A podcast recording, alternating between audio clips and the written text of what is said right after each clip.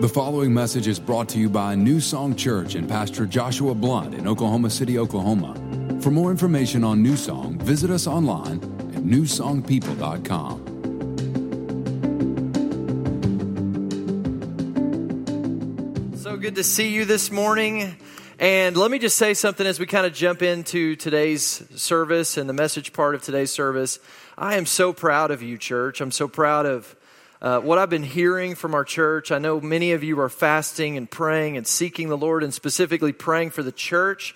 And I've already heard some incredible testimonies of breakthrough that's taking place in some of your lives. And I also believe that there's some breakthrough that God wants to do for us as a church. So, my encouragement to you today is keep hanging tough, all right? Just think new, new kids on the block, keep hanging tough because I believe that there's more that God wants to do. I believe that we're going to experience that as we continue to seek and pursue, disconnect from the things of this world and connect with God. I believe some incredible things are going to take place in our lives. Well, the Cowboys lost last night. That's why I'm in black. So football's over, but that's okay. That's all right. Uh, if you have your Bible, go ahead and turn to Genesis chapter 2. We're in a series right now called Like Never Before. And what we're doing in this series is we're, uh, we're, pers- we're looking at some investments that we can make uh, that maybe we're, we have not been making or maybe that we can, we can continue to grow in because we're saying this if, if we will make spiritual investments like never before, we will experience a life in 2019 like we've never experienced before. And so today I want to talk to you about the investment of obedience. Turn to the person beside you and say, Obedience. In fact, I'm calling this message Obedient Like Never Before. And what you're going to see in the Word of God is, is if you study the Bible, if you begin to look at Scripture, one of the things you're going to discover is one of the central values of the kingdom of God is obedience to God. In fact, uh, the first interaction we see in Scripture, in Genesis 2, we have God and, and Adam having this interaction together. At the heart of that, we see this idea of obedience. Look at this verse with me. Genesis chapter 2 verse 16 and the Lord God commanded the man. In other words, he he told him to obey. He commanded the man, he said, You are free to eat from any tree in the garden, but you must not eat from the tree of knowledge of good and evil, for when you eat of it, you will certainly die. So God gives this command to obey, and we're told to do this, but it's not necessarily something that we love to do, is it? Like, like, let's be real. There's something in us. You, you even maybe felt this this morning. I can feel it. I felt it in all three services. When I start talking about obedience, you can just kind of feel people going, oh, that's what we're talking about today? Like, I don't really want to talk about obedience. And, and there's a reason for that. See, there's a part of us that doesn't like this idea of obedience. We don't like it. There's a part of us that wants to, to rebel against that. In fact, I, was watching a documentary a couple years ago. It's, uh, it was a documentary called Obey Giant, and it's about this graphic designer slash street artist guy named Shepard Fairey, who's a, who's a pretty famous designer. He's the guy who came up with, with the, the, the clothing line Obey. You guys, some of you younger people have seen Obey. You know what Obey clothing line is. You've seen those shirts with the red, le- the, the red bar with the white letters that says Obey. That's, that's, his, that's his deal. And, and if you haven't seen that, maybe you've seen this. This is the Obey Giant logo. That's actually a, a rendering of the face of Andre the Giant. So that's the Obey Giant logo. That's a really famous piece of street art that he created. And so he was talking about like the inspiration for this, like why, why he did this, why he called it Obey. And I remember like the first time I, I saw people walk around with these shirts that said Obey, I remember thinking, boy, that's like, what is that? Like, what does that mean? And what he said is he was watching this movie one time, and, and in the movie, uh, there was this billboard, and on the billboard it said, Obey.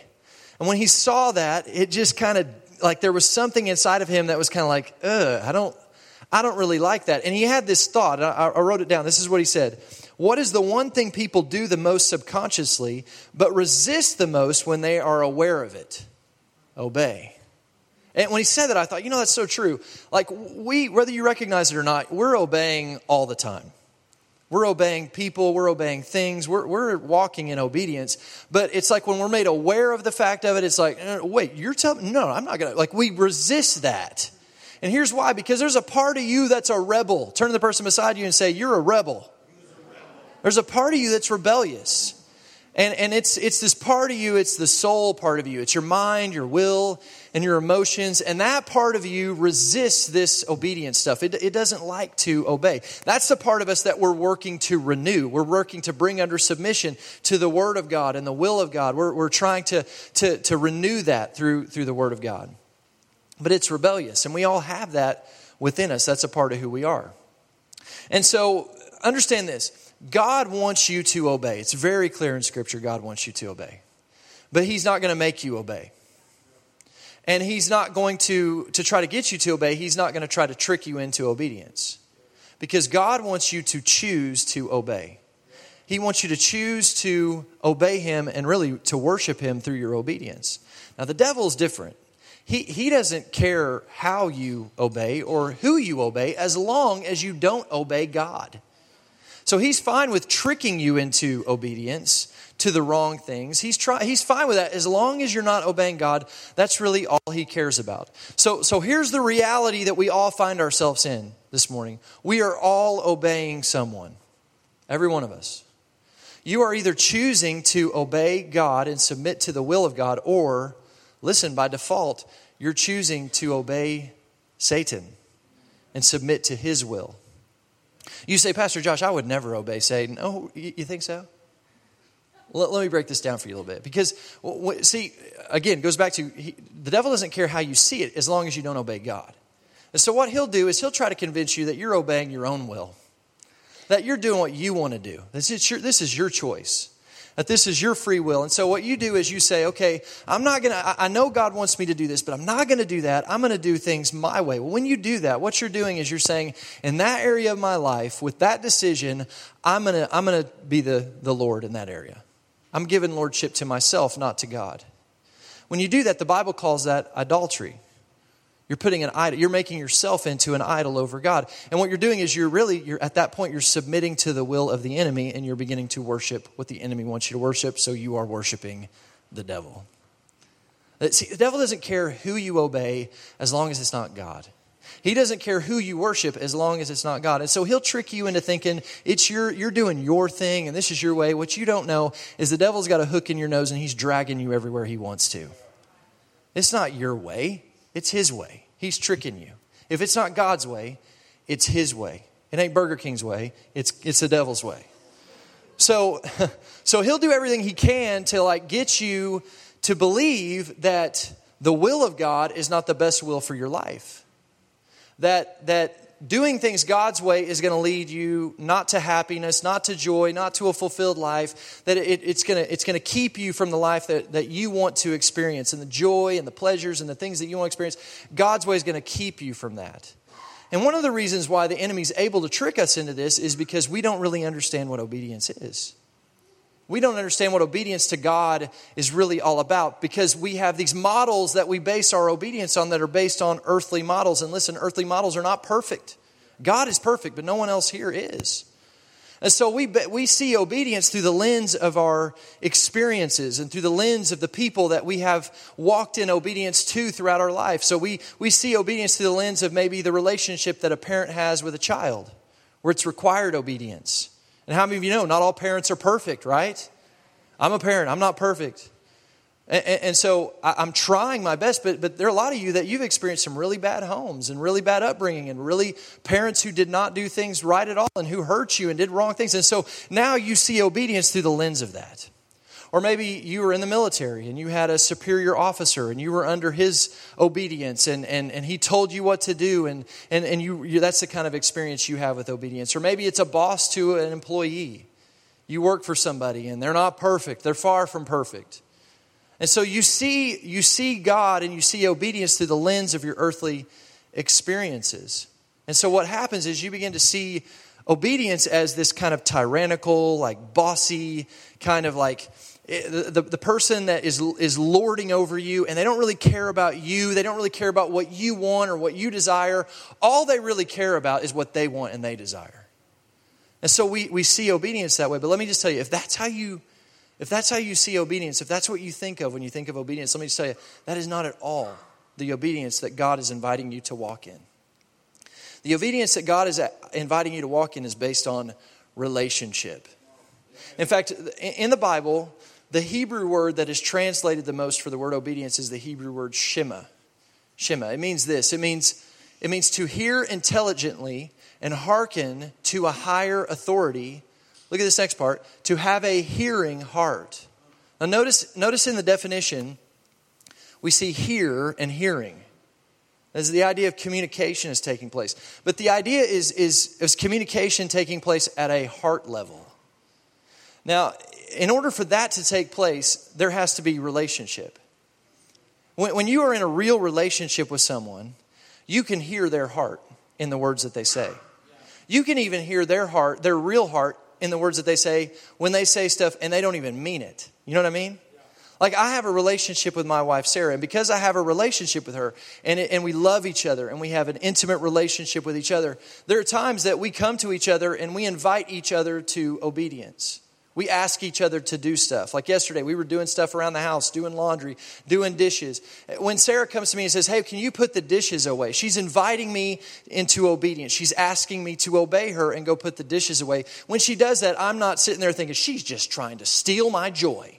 She hates me and she wants to keep me from my fun right now. And I, no, no, I understand that this is for the good of our family. And this is ultimately for my good and for our good relationship, for me to walk in obedience. I understand that because I know her, I know her heart, I know how she cares about me and loves me. See, here's what happens. Because I understand the motives of her heart, I am the motivation to obey her is easy. Are you guys tracking with me this morning? When we know the love of God for us, when we understand the motivation behind God's heart, it gets real easy to be motivated to obey Him. When we know, but that's, that's what this is talking about. We have a hearing heart. We hear the heart of God beyond the words of obedience. We know because He loves us and He's for us. When He's inviting us to obedience, what He's inviting us to is for our own good, for our own benefit, and for the benefit of those around us. If you're taking notes, jot this down. Anytime God asks you to obey, anytime God asks you to obey, it's for good and for blessing. Anytime God asks you to obey, it's for your good and it's for your blessing and it's for the good of others and it's for the blessing of others. Every time. Okay, so I want to give you three we obeys today. So if you're taking notes, we obey kind of dot dot dot, and then we're going to fill in the blank with some some some areas that we can obey God in. All right. So here's number one. We obey number one because we love God, others, and ourselves. We obey because we love God, others, and ourselves. So let's break that down. Let's talk about the first one. We obey because we love God. Obedience is a response to the love of God. When we obey, we are responding and expressing our love back to God through our obedience. This is what Jesus said in John 14, 15. He says, If you love me, you will obey my commandments. John 14, verse 23, same chapter, just a few verses later, Jesus says again, If anyone loves me, they will obey me. 1 John 5, verse 3, he says, We show our love for God by obeying his commandments. And I love this, and they are not hard to follow. What God's asking us to do isn't hard, it really isn't. It's not hard to follow. But we, we express our love to God. One of the ways we express our love to God is through our obedience. It's evidence that we love God, our obedience is. Now, think about this. If, if our obedience is evidence that we love God, what's disobedience? I think it's evidence that something's off. That there's an area of our life where we maybe don't trust God, we're maybe not fully submitted to God, we don't feel like we can, we know God's plan, His, His purposes for us in that area, so we, we hold back. But when we obey God, we, we, we love Him. I love this quote. Uh, a lady named Dorothy Day said this. She said, True obedience is a matter of love, which makes it voluntary. It's not compelled by fear or force. Listen, what I'm talking to you about today is not, is not obedience based on a fear of getting on God's bad side so that He doesn't smite us. One, God doesn't have a bad side, okay? So you need to know that. But, but really, this is about understanding the heart of God the love that He has for you, so that you understand that because He loves you so much, His motives for you are good. And out of that, your motivation to obey Him is easy. It's super easy. We obey because we love God. Here's number two we obey because we love others. Your obedience affects the lives of people around you. Because God always works through people. He's looking for people who are willing to be submitted to His will that He can work His will through. God's looking for people that He can use in this world to make an impact and a difference in this world. This is all over Scripture. I mean, you look at every story in the Bible where God is, is working for good in people's lives. He's always using people. God's looking at people he can, looking for people he can use. I, I think of the, the Egyptians who were, slave from, who were saved from slavery. These people have been in slavery for 400 years, and God wants to free them. So, what does He do? He brings Moses, who comes and says, Hey, let my people go, Pharaoh, and He leads them out. He needed a person. I, I think of uh, the people of Nineveh who were, who were spared from the, the wrath of God because Jonah was willing to go to them and to preach to them. I think of, I think of uh, the human race that was saved from extinction because Noah was willing to build an ark. I think of the Gentile people who received the message of Jesus Christ. By the way, me and you, we Gentiles, the people that were able to receive the message of Jesus Christ because Paul was willing to go to them and preach, was willing to leave his race, was willing to leave his culture to reach out to a group of people with the message of Jesus Christ. God's looking for people that he can touch, he can affect, he can, he can bring his will into their life. So he's looking for people like us who'll be obedient to his will, who are willing to say, God, use me, do something through me. Andrew Murray has a quote. He says, The way of blessing, the way to be a blessing to the world, is to be people of obedience, known by God and to the world by this one mark. Now, let me say this too. If you love your family, if you love your kids, you'll obey God. You'll walk in obedience. Because your obedience affects your family. And listen, your disobedience affects your family. I mean, the Bible's clear about this. I'll, I'll, give you some verses. Genesis 22, verse 18. Because you have obeyed me, your offspring on the earth will be blessed. Deuteronomy 5:29 I wish that they would always worship me with fear and trembling and be this willing to obey me. Then this is what happens when they obey. They and their children would always somebody say always always, always enjoy a successful life. Wow. Like that's a promise from God. You obey God you're going to always experience a successful life. That's amazing. Psalms 112, verse 1 Praise the Lord. How joyful are those who fear the Lord and delight in obeying his command. Their children will be successful everywhere they go. I think we totally underestimate the, the magnitude that and the effect that our obedience has on our family and the people around us. Listen, your, your family is eating from the obedience that you're producing. Your obedience today is building an inheritance that will touch future generations. Your children, your grandchildren, your great grandchildren, they're going to be affected by your obedience and your disobedience. So we obey because we love others. Here's number three we obey because we love ourselves. Now, I'm not talking about like vain conceit here, okay? I'm not talking about loving me some me, all right? I'm not talking about that.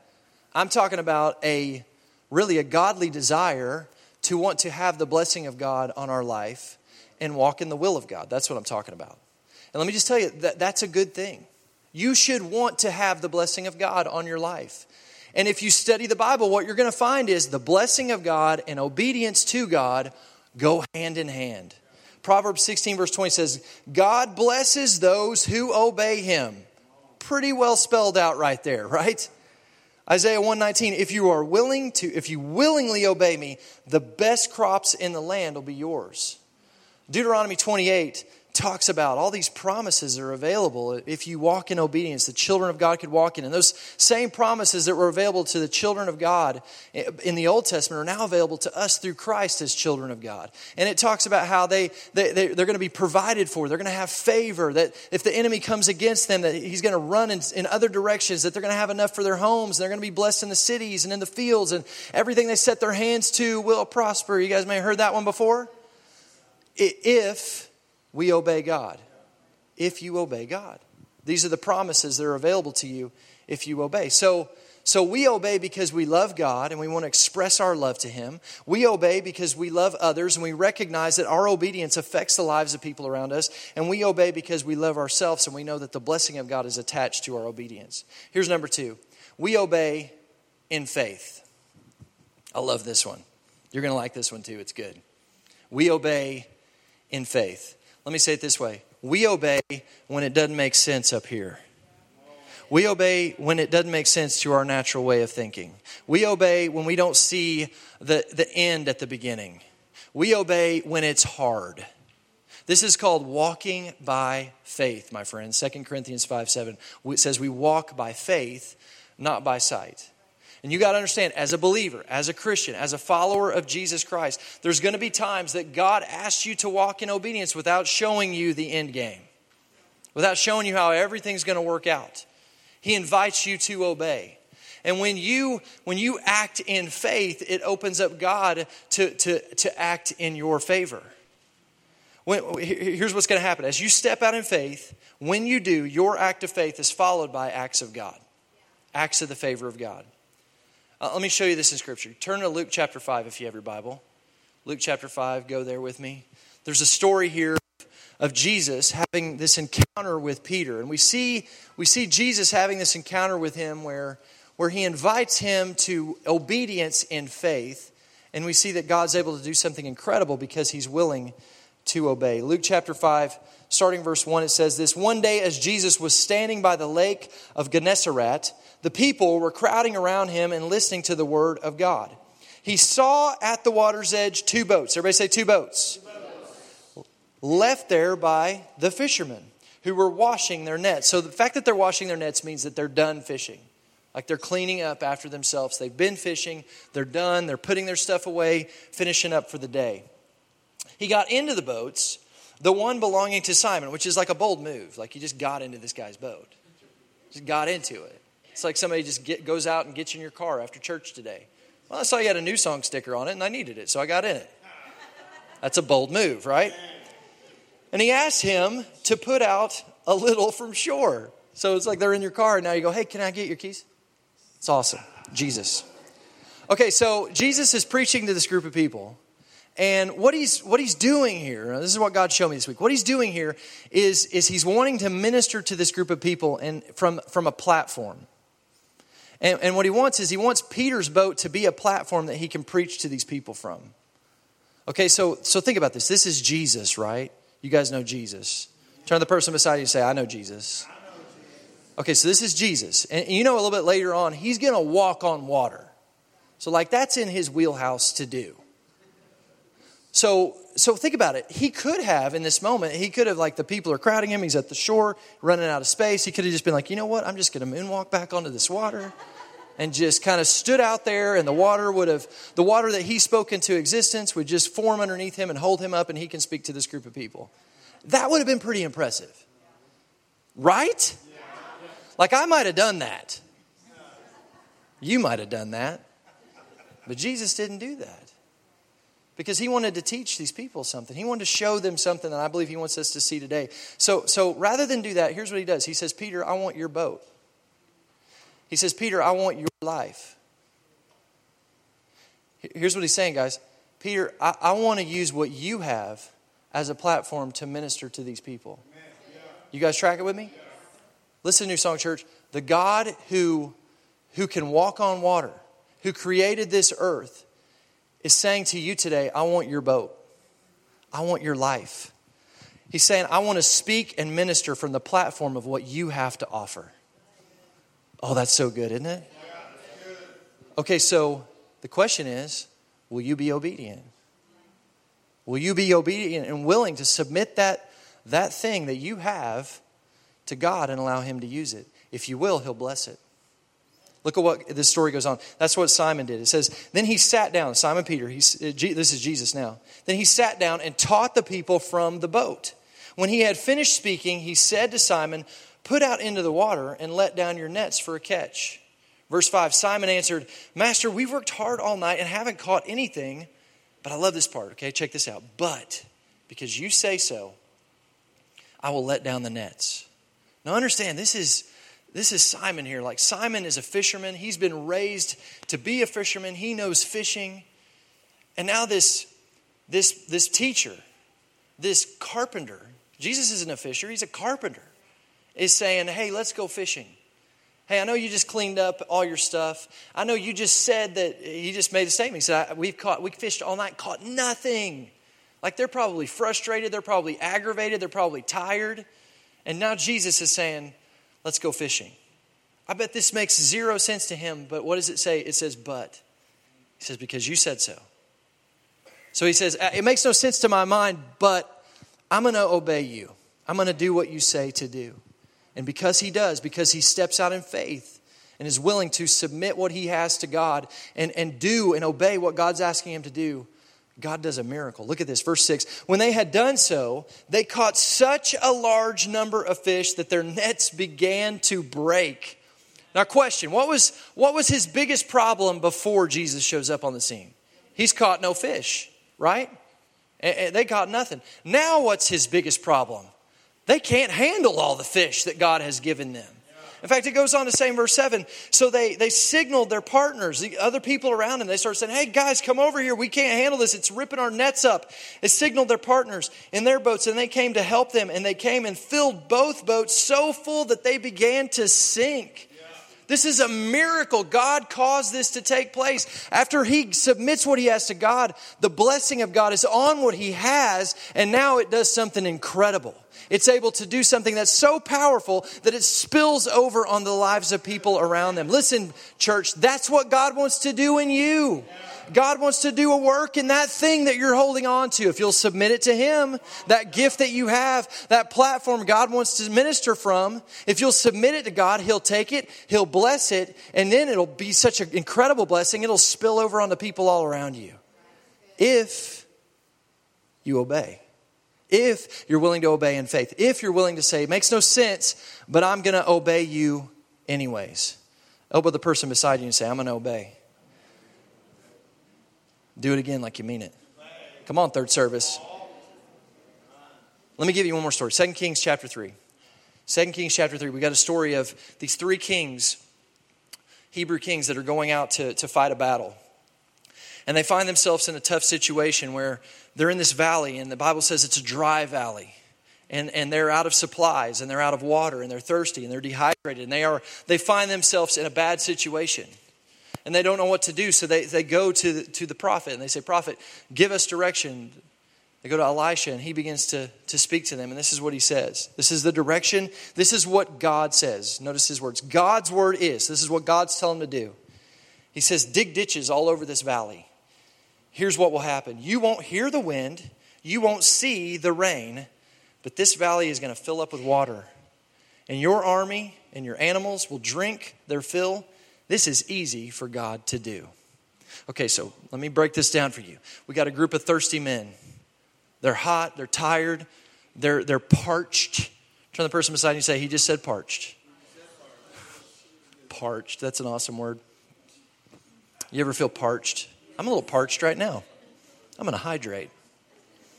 Bear with me, people. Okay, parched is gone. So they're parched. They're thirsty, they're hot. And the word of the Lord is dig. How many of you know that doesn't make any sense? Like, you don't want to hear that when you're thirsty. Have you ever dug a ditch before? It's horrible. This summer, or uh, in the fall, me and Brandon had to dig a ditch in our house. We had this big old machine to help us with it, but it was still awful. Awful work. Digging ditches is the worst. And it's especially hard when the ground's hard. And when you're thirsty, that, that even magnifies even more. This makes zero sense to these guys. This is the last thing they want to do, and yet they're willing to obey God. They're willing to walk in obedience to God. And so look what happens. 2 Kings chapter 3, verse 20, it says this In the morning, it was at the hour of the morning sacrifice. The water had arrived. Water pouring in from the west, from Edom. A flash flood filling the valley with water. Now notice, it, it didn't rain where they were. What happened was, while they were digging ditches in the dirt, in the dry dirt, God caused a storm to take place in the mountains far away from them. They couldn't see it. They were digging in the dirt, they were in the dry place, but God was providing for them in a place away from them that they couldn't see. But they were digging in the dirt. And because they dug in the dirt, listen, when the flood came to them, when the blessing arrived, because they dug the ditches, they had a container that could hold what God provided. If they wouldn't have dug the ditches, listen, the water would have passed them by. But because they were obedient to what God asked them to do, even though they couldn't see it, they did it in faith, God was able to fill the container that they created. New Song Church, I believe this. I believe God is working as you, as He, God's going to ask you, He's going to invite you, He's going to say, Here, here's a shovel. It's time to dig. And, He's going to invite you to dig. He's going to invite you to obey when it doesn't make any sense. But what you don't realize is what you're doing right now, you're creating a container for God to fill. And while it may not feel like anything's taking place, over here on a mountain somewhere away from you, God is providing what you need. And He's going to send it your way. But if you don't dig the ditch, God can't fill it. You got to dig the ditch. So, my question to you this morning is where do you need to dig a ditch in faith? If God's going to fill up, see, we go to God sometimes and we want, we, we ask God to do stuff for us. We want God to, to provide for us and do stuff, and God says, okay, here's a shovel. And we say, no, I don't want a shovel. I want the thing. I want not the this thing. I want the, the thing I want. Like I want you to do what I want you to do. God says, okay, I will, but dig, dig a ditch. So here, here's what you need to get. If you dig it, God will fill it. What ditches do you need to dig in faith? Maybe you need to dig some ditches in your, in your marriage. Maybe your marriage isn't where you want it to be. You say, well, Pastor Josh, it's not my fault. It's, it's, it's my spouse's fault. It's his fault. It's her fault. They, they're the ones that need to change. Well, we can't do nothing about them, but we can work on you. Where do you need to dig a ditch? What do you need to change? Maybe you need to dig a ditch of being a little bit nicer, being a little bit sweeter, letting the other person have their way every once in a while, preferring the other one. If you dig it, God will fill it. Maybe you're single and you want to be married. Where do you need to dig a ditch? Maybe you need to dig a ditch of godly character. Maybe you need to dig a, a ditch of refining your personality a little bit. Let's get real. Maybe you need to dig a ditch physically. Are you a catch? Like, how's your hygiene? You put deodorant on? Put deodorant on, people. Do you need to lose some weight? Like, if, okay, if you were the flood that was passing by, would they want to catch you? I, I, am not trying to be ugly, but are, are you doing the best you can? You need to dig a ditch. Maybe you want some financial freedom. You want to get out from under some debt. You want to get out from some stuff that you're dealing with financially. Well, are you, are you obeying God? Are you tithing? Because God can't bless you in, in, in, in, your, in your finances if you're not obeying God.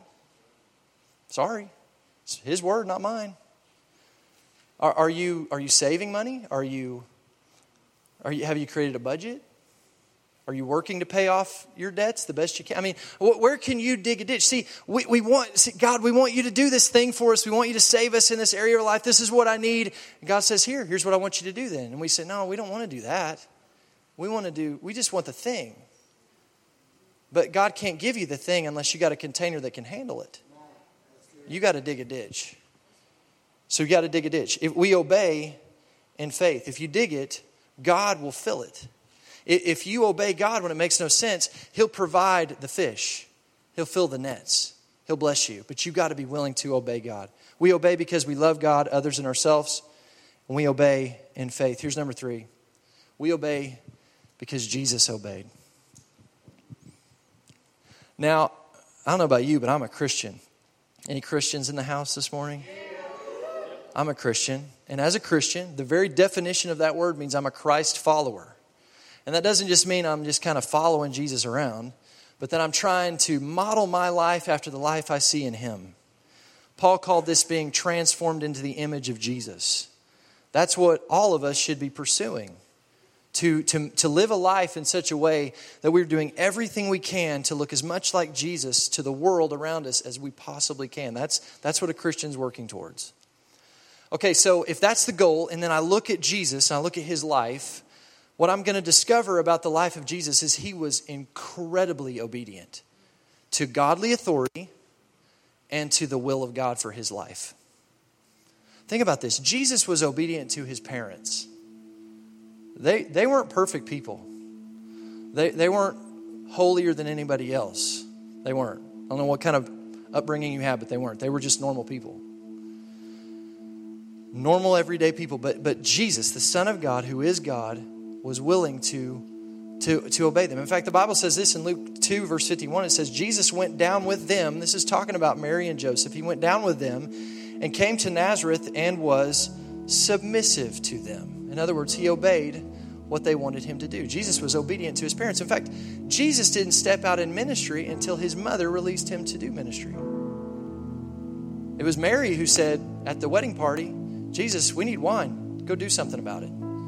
And, and he, he didn't really want to, but he did it because it was the will of his mom. That's how obedient he was. And, and when you read the Bible, you're going to see over and over and over again this idea that Jesus was not doing his own will, but he was here to do the will of the Father. Now I'm going to plow through some verses real quick. I want you to hang with me, but I want you to see this, okay? John 4 34 says this Jesus talking, My nourishment comes from doing the will of God. In other words, my, my, my nourishment comes from, from obeying God, my Father.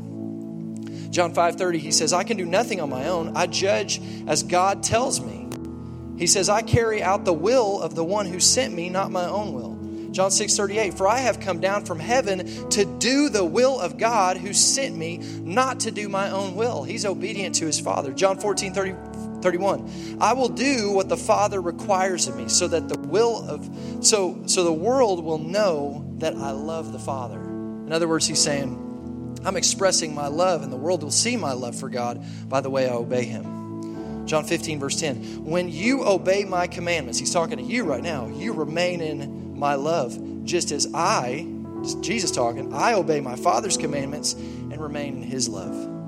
Jesus was unbelievably obedient and submitted to the will of his Father. To the point that Philippians 2 8 says that he humbled himself in obedience to God and died a criminal's death on the cross. Now, I was thinking about that this week, and, and, and because I'm fasting, I couldn't help but, but think of when Jesus was fasting. You guys know this story that Jesus, he, he goes to the wilderness and he's fasting for 40 days and 40 nights. He has no food, no water, nothing. Like some of us felt like we were going to die earlier this week because we had no coffee. Jesus had nothing for 40 days and 40 nights. And it's in this moment that the devil comes to him with temptations and begins to tempt him. And some people will say that this is the greatest temptation that Jesus ever faced, but I don't think it is. In fact, when I read this story, I see strength in Jesus. I don't see weakness in him. I don't, I don't see anywhere in these verses where Jesus is saying, Father, pull me out from underneath this. I can't handle it. If it's your will, can I step out from under? He never says that. That never takes place. But there is a place in the Bible where I see that. It's in the Garden of Gethsemane as Jesus is getting ready to go to the cross. And he's hours away from the worst punishment and torture and shame he, that, that anyone will ever experience. He, he's going to be he's going to be stripped of his clothing, spat on, mocked, ridiculed, beaten, hung on a cross. Beyond the physical pain he's going to experience, the weight of all sin for all time is going to be placed on him to the point that he's separated from his father for the first time and only time in human history or in history. He knows that that's coming. He knows that that awaits him that pressure is on him. He also knows, and this is important, he also knows that he doesn't have to do it. He can get out from underneath it. He knows that, that he has the ability to escape this. In fact, when the Roman soldiers come to crucify him, he goes out of his way to, to make sure they know that. And he makes this statement, and I think it's so we could understand this too. He says this in uh, Matthew 26, verse 53, Jesus says to these Roman soldiers who are going to take him away, He says, Do you think that I cannot now pray to my Father, and He will provide for me more than 12 legions of angels? Now, a legion is 6,500 men. Jesus is saying, I can pray, and right now I'm going to get 78,000 angels at my disposal. All I got to do is say a word. By the way, in 2 Kings, one angel killed 185,000 people by himself. Jesus says, I can have 78,000 of those right now. In other words, here's what Jesus is saying one word from me, and this is over. He's saying, I, You're not taking me, I'm, I'm laying this down. I'm giving my life for, for, for, for humanity.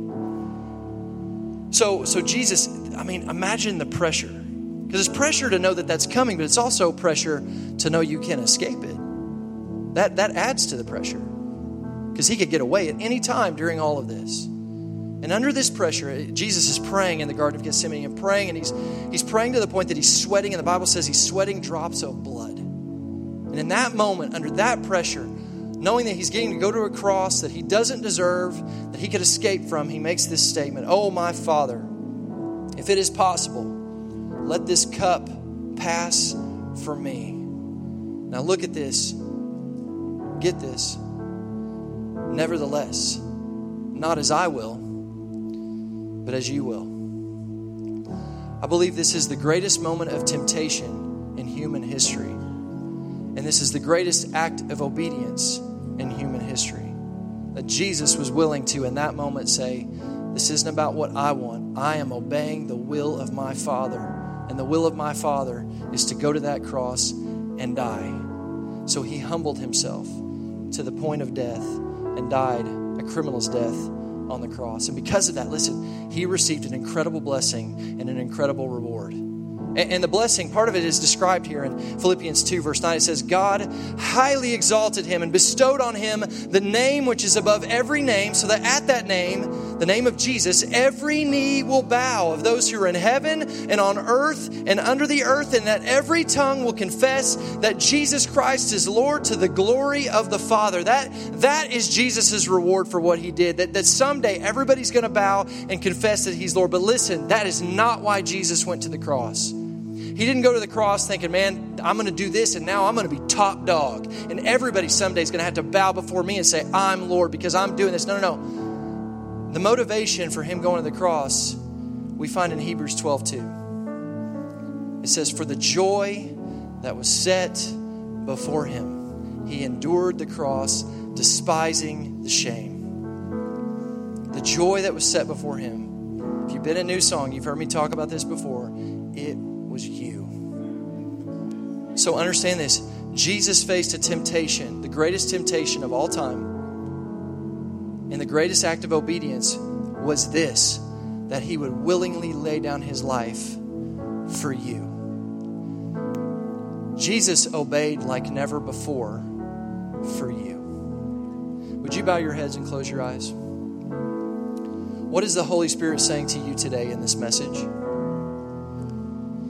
This week, as I was studying this and praying over this, God gave me some, some questions, I think, to present to you this morning. Because I believe that many of you, I know you're, you're walking in obedience, but I believe there may be some areas of your life that God wants to uncover to you today so that you can walk in more of the blessing and the favor and the things that God has for you. So, so here's, here's my question to you. Here's something, just, just allow the Holy Spirit to speak to you as, as I say these words.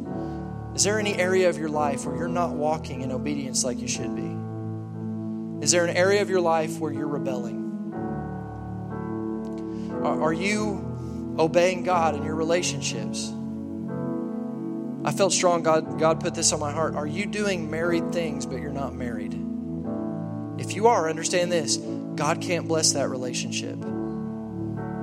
You can't disobey God and expect the blessing of God to be on what you're doing. You can't do that. Are you obeying God when it comes to your finances? Are you tithing? Or, or do you have an excuse for why that doesn't apply to you or your situation? Listen, if you are, understand God can't bless you in the area that you're walking in disobedience. He can't bless you in your finances if you're disobeying Him. He can't bless you when you're robbing Him. That's the word of God, not my words. That's God's words. Are you obeying God to forgive that person? Is there someone who's done you wrong? You say, Pastor Josh, you don't know what they did. I, I don't know what they did, but it doesn't matter. God calls you to obedience. And He calls you to obedience in this area is forgiveness. And, and, and, they may be dead wrong. They may what they did was wrong. But listen, you not forgiving them is not helping you at all. What by you not forgiving them, what you're doing is you're keeping God from being able to bless you with the healing He wants to provide for you in that area. Is there an area of your life where you're not obeying God like you should be, just invite the Holy Spirit to speak to you right now. And if there is, here's what you do. Here's what you do. It's real simple. You just, right there, just between you and God, just take a moment and say, Father, forgive me. I'm sorry. I repent. Forgive me for, for not obeying you in that area of my life. I, and, and then make the decision I'm going to obey. And I'm going to step out in faith and I'm going to obey what you're telling me to do. Lord, I thank you for our church. I thank you for all these people. I pray right now that you'd speak to hearts and minds, that you'd give people a revelation. that the conviction of the Holy Spirit would, would show us what we need to do and what we need to change so that we can move forward. I know you got good things for us, Lord. And so I pray today that we would have, you'd give us hearing hearts, that we'd hear beyond just the words of the obedience, the heart of what you want to do through our obedience, Lord. Give us hearing hearts where we hear beyond the words to the heart of what you want to do in our life, Lord. Thank you, Jesus. We, we choose to follow you. In Jesus' name. Thanks for listening to this week's message from New Song Church. If you have a prayer need or would like more information about New Song, you can email info at newsongpeople.com. If you would like to partner with New Song through giving, go to www.newsongpeople.com forward slash give. And if you want to stay connected to New Song, you can find us on Facebook, Instagram, and Twitter by searching for New Song People.